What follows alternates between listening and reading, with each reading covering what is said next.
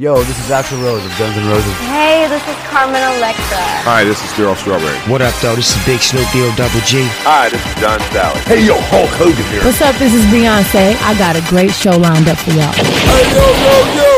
Let's get this party started. The Sports Beat. You know what? Let's keep it hot. The Sports Beat. It's off the chain, man. Ah, yeah. The Sports Beat. Download the podcast now. You're listening to The Sports Beat with Richard Holdridge.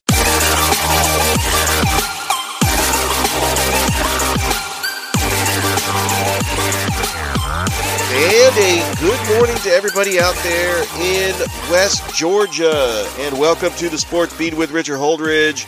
On this Thursday morning, we have got a great show for you. I'm going to talk about the home opener for the Columbus Rapids. It is finally here at the Civic Center tonight against the Fayetteville Fury.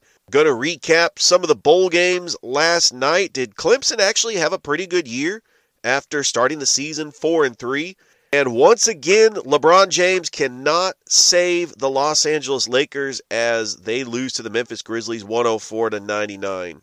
All right, before we start this show, this is it. This is the big night for National Indoor Soccer League in Columbus as the home opener against the Fayetteville Fury will take place tonight at the Columbus Civic Center. Now, tickets are on sale and you will be able to get in to both games. And it is going to be electrifying and game time crew is going to be down there early and we're going to get things set up.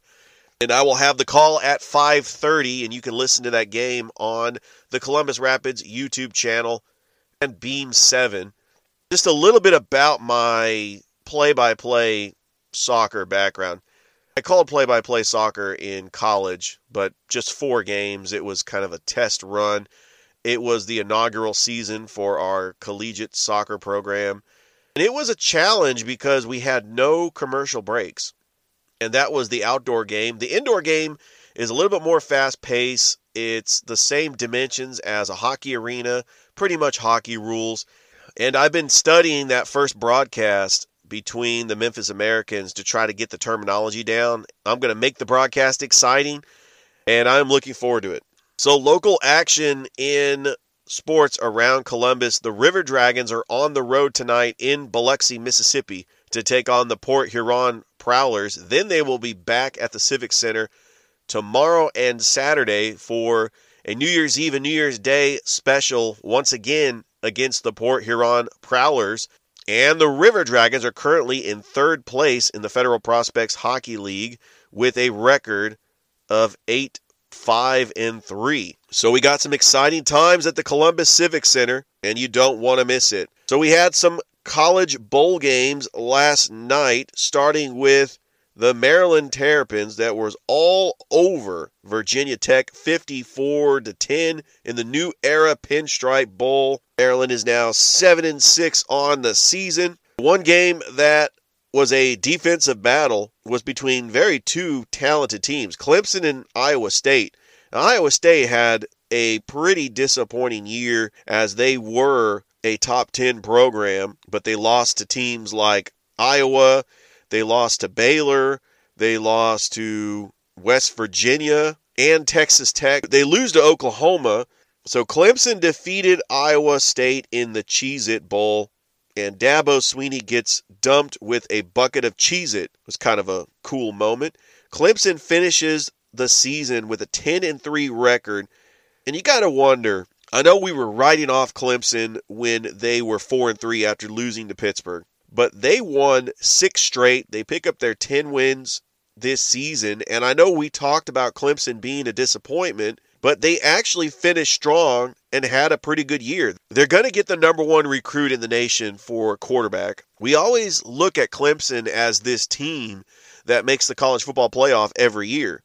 And this was considered a down year, and 10 wins is a down year. Sign me up. No, they weren't competing for an ACC title they rallied off six straight wins, and they should be back into the college football playoff consideration once again next year as they will be getting ready to reload. Now, they're not going to have their defensive coordinator, Brent Venables, who's now gone on to Oklahoma. So that's something to watch out for for next season. You had Oklahoma beating Oregon 47 to 32. Oklahoma was coached by Bob Stoops in this game. Freshman quarterback Caleb Williams had three touchdown passes, and Oregon dropped three of the last four contests. Of course, their head coach, Mario Cristobal, has gone on to the University of Miami. They are getting defensive coordinator from the University of Georgia, Dan Lanning. You got Thibodeaux that's going to the NFL draft. He's expected to be the number one pick. And everybody thought that the departure of Lincoln Riley would hurt Oklahoma. I think Oklahoma is going to be just fine.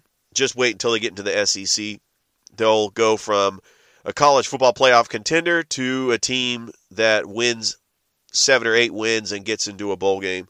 I don't know if Oklahoma is going to be able to be a national powerhouse in the SEC. Bowl games on today. We're getting so much closer to that college football playoff. You got the Duke Mayo's Bowl in Charlotte, North Carolina. North Carolina taking on South Carolina. Sam Howell with a down year for the Tar Heels. I mean, just think they finished the year six and six.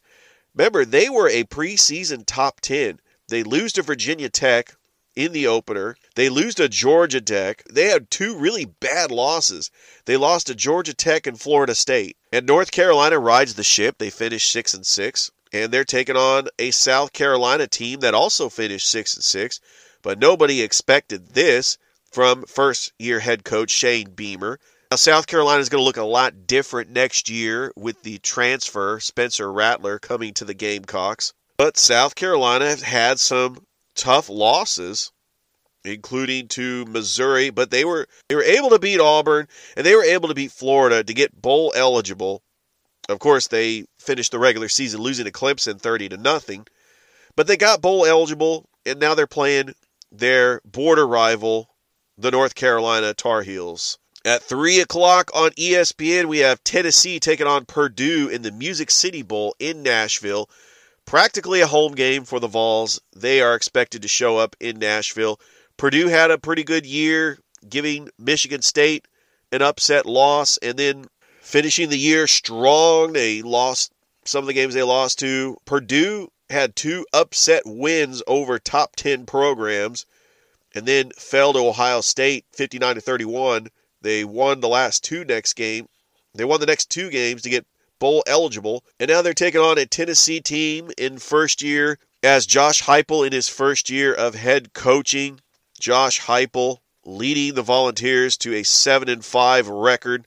Some of their key wins included a win over Kentucky. They beat the teams they had to beat like Missouri, South Carolina, Vanderbilt, Kentucky, and they were led by the transfer from Virginia Tech, Hendon Hooker. And Josh Heupel has got this team in the right direction. I think Tennessee will be fine for years to come. He's a pretty good head coach. Tennessee is favored in this contest by six and a half points. All right, here in Georgia, we have the Chick fil A Peach Bowl. The Pitt Panthers taking on the Michigan State Spartans. That's going to be at 7 o'clock on ESPN.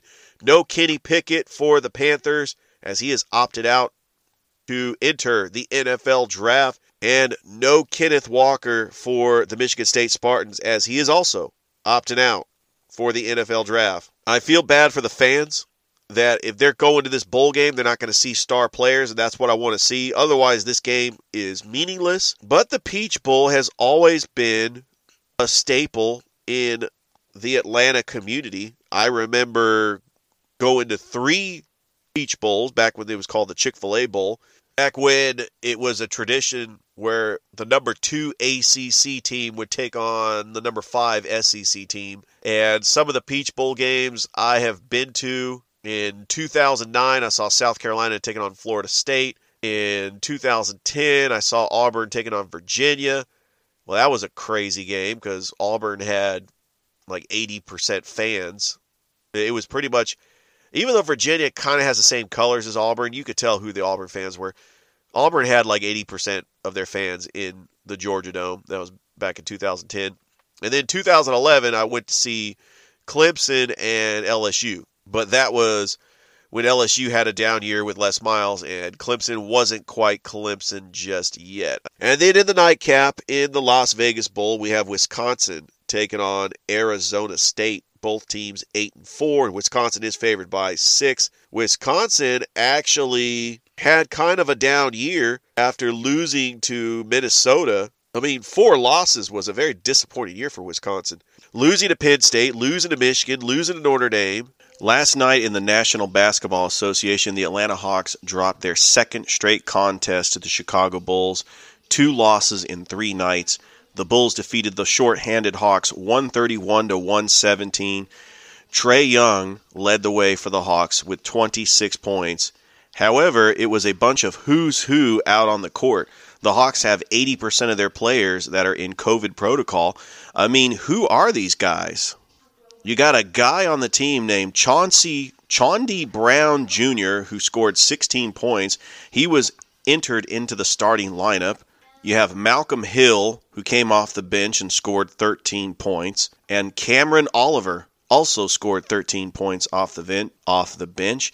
The Atlanta Hawks are now 15 and 19 on the season, and they will travel to Cleveland to take on the Cleveland Cavaliers Friday night hoping they can get their players back because Trae Young said that he doesn't even recognize his teammates. They only have three players from that original roster that was inserted in the starting lineup. John Collins is out, Onyeka Okongwu is out, Bogan Bogdanovic is out, Kevin Huerter has been out. Kevin Huerter has been out. The Memphis Grizzlies rallied from a 13 point deficit to beat the Los Angeles Lakers 104 to 99.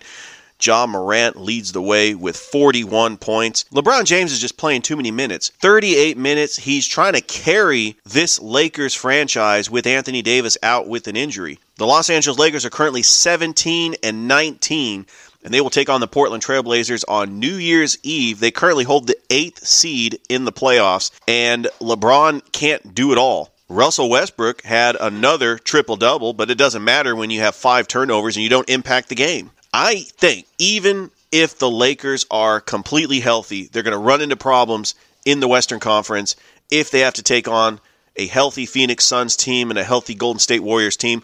Both teams are tied in the Western Conference with the same record as the Phoenix Suns defeated the Oklahoma City Thunder 115 to 97. The Utah Jazz defeated the Portland Trailblazers 120 to 105 to push their record to 25 and 9. They are currently in third place in the Western Conference. And congratulations to the Sacramento Kings for getting a big victory over the Dallas Mavericks 95 to 94 as Chimezie Metu hits a three-point shot at the buzzer. And don't look now, but the Sacramento Kings are only a half game behind the San Antonio Spurs for the 10th and final spot in the playoff race. Now, the Sacramento Kings hold the longest NBA playoff drought as they have not made the playoffs since 2006.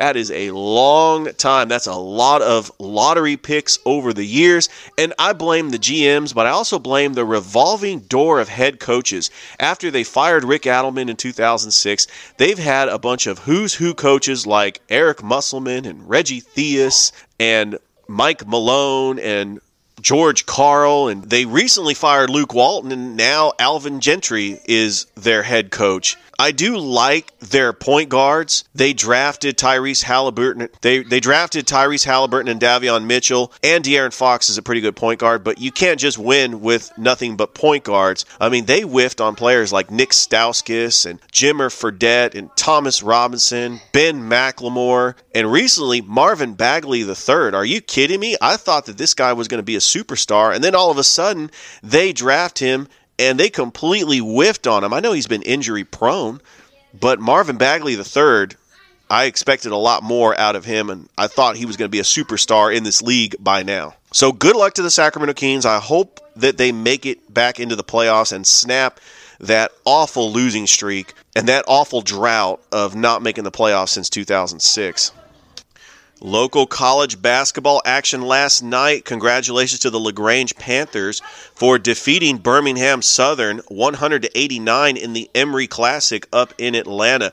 This by far was the biggest win all year for the LaGrange Panthers. And they're currently 5 and 7 on the year and they will take on Wisconsin Whitewater today at 2 o'clock at the Emory Classic up in Atlanta. The LaGrange Panthers have to finish strong before they start USA South Conference play. And don't forget that the Lady Cougars of Columbus State will take on Columbia International University today at the Lumpkin Center. The Lady Cougars are 6 and 5 on the season as they get ready to take on a non-conference opponent. Well, the Auburn Tigers continue winning after defeating LSU 70 to 55 thanks to Walker Kessler's 3 block shots. What? Walker Kessler had a triple double with a career high 11 block shots. He chipped in with 16 points and 10 rebounds as the 11th ranked Auburn defeats the previously undefeated LSU Tigers in their first victory in the SEC conference opener. I think Auburn has weathered the storm, especially after being on probation for the next four years and their coach being suspended. Their only loss was a double overtime loss to UConn. I think Auburn's going to do well in the SEC tournament as they try to reach the Final Four once again as they made that trip in 2019. The Auburn Tigers will travel to Columbia, South Carolina on Tuesday to take on the Gamecocks. But the one game I'm really looking forward to seeing is January 11th when Auburn takes on Alabama in basketball. Yeah, I'm getting excited for an Auburn Alabama basketball game. Both teams are top 25 teams, but the next home game that is really going to be a big ticket game is when Kentucky comes to the Bernard Eves Center as they will take on Auburn on January the 22nd. That's usually a very high priced ticket item. StubHub usually will have that game for about $100. It is very hard to get tickets to that game, especially when Kentucky comes to Auburn now that Auburn is a basketball powerhouse. I wish I could say the same thing for Georgia. Georgia lost again to a non conference opponent. This time they lose to Gardner-Webb for the first time in school history. Gardner-Webb has beaten the Bulldogs. And I think it's time to part ways with head coach Tom Crean. He did one good thing while he was at Georgia. He recruited Anthony Edwards who is a top prospect in the state of Georgia and the number one draft pick, currently plays for the Minnesota Timberwolves. But Georgia, right now at five and nine, there's a reason why these college basketball teams play cupcake teams in non-conference because when you get into conference play, the competition gets better, and you have to have a winning record if you want to be considered at least for the NIT. Now, Georgia is in danger of not even winning 10 wins all season because the SEC is going to get tougher and Georgia's task is not going to be that easy as they will take on Texas A&M in their first SEC conference opener. And then they travel to Rupp Arena to take on the Kentucky Wildcats. You're looking at a Georgia team that is reeling and I just don't understand why they let Mark Fox go when he was actually a decent coach. He led Georgia to two NCAA tournament appearances, and Tom Crean still has a job. Georgia couldn't even win when they had Anthony Edwards. I've said on this show before, I think Tom Crean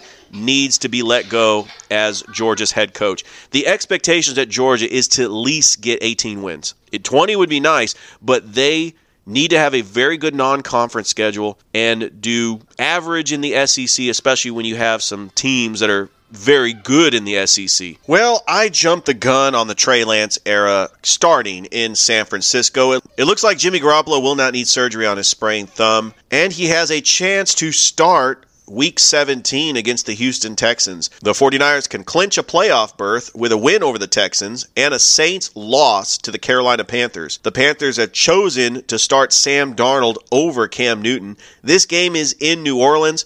Not sure who the quarterback is going to be for the Saints, but this is one way the 49ers can get into the playoffs. There are some playoff scenarios where the 49ers have the tiebreak, so the Atlanta Falcons will take on the Buffalo Bills on Sunday. Their playoff hopes are starting to fade quickly. There's no signs that Calvin Ridley is going to play in this game. Kyle Pitts made the Pro Bowl, and he could become the first rookie tied end he could break Mike Ditka's record for most receiving yards by a rookie tight end, and he could surpass 1,000 receiving yards as a tight end, which is pretty impressive for the number four overall pick in the draft. Kyle Pitts was the right pick there. The Falcons, even though they've had problems on the offensive line, they could have gotten Penei Sewell. Even though I think Penei Sewell is not the best offensive lineman in the draft from last year, Rashawn Slater has clearly been the best offensive lineman out of that draft.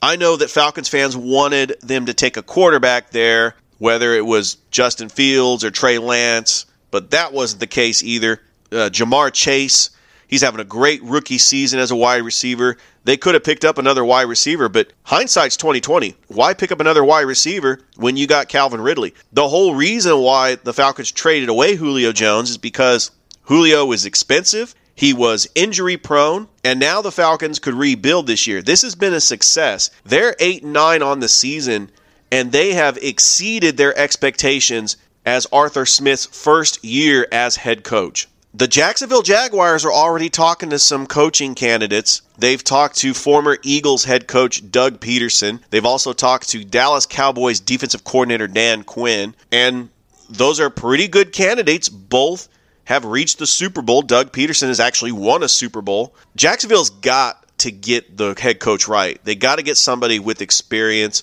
I don't know if Dan Quinn is ready to be a head coach just yet, but if he is to succeed, I think Jacksonville would be a very good place. Defensive coaches has succeeded before in Jacksonville, like Jack Del Rio. I'd like to see Jacksonville get some stability and some less dysfunction after the debacle with Urban Meyer. And Trevor Lawrence needs a good coach to help him develop as he enters his second year. Jacksonville has a very tall order this Sunday as they will take on the New England Patriots. Well, we have one more day in 2021. I just want to say it's been a very successful year as I'm approaching two years that I have done this podcast. And on tomorrow's show, I'm going to preview the college football playoff games between Alabama and Cincinnati and Georgia and Michigan. And I will also preview week 17 in the National Football League. Monday night, it could be Ben Roethlisberger's final game as a Pittsburgh Steeler.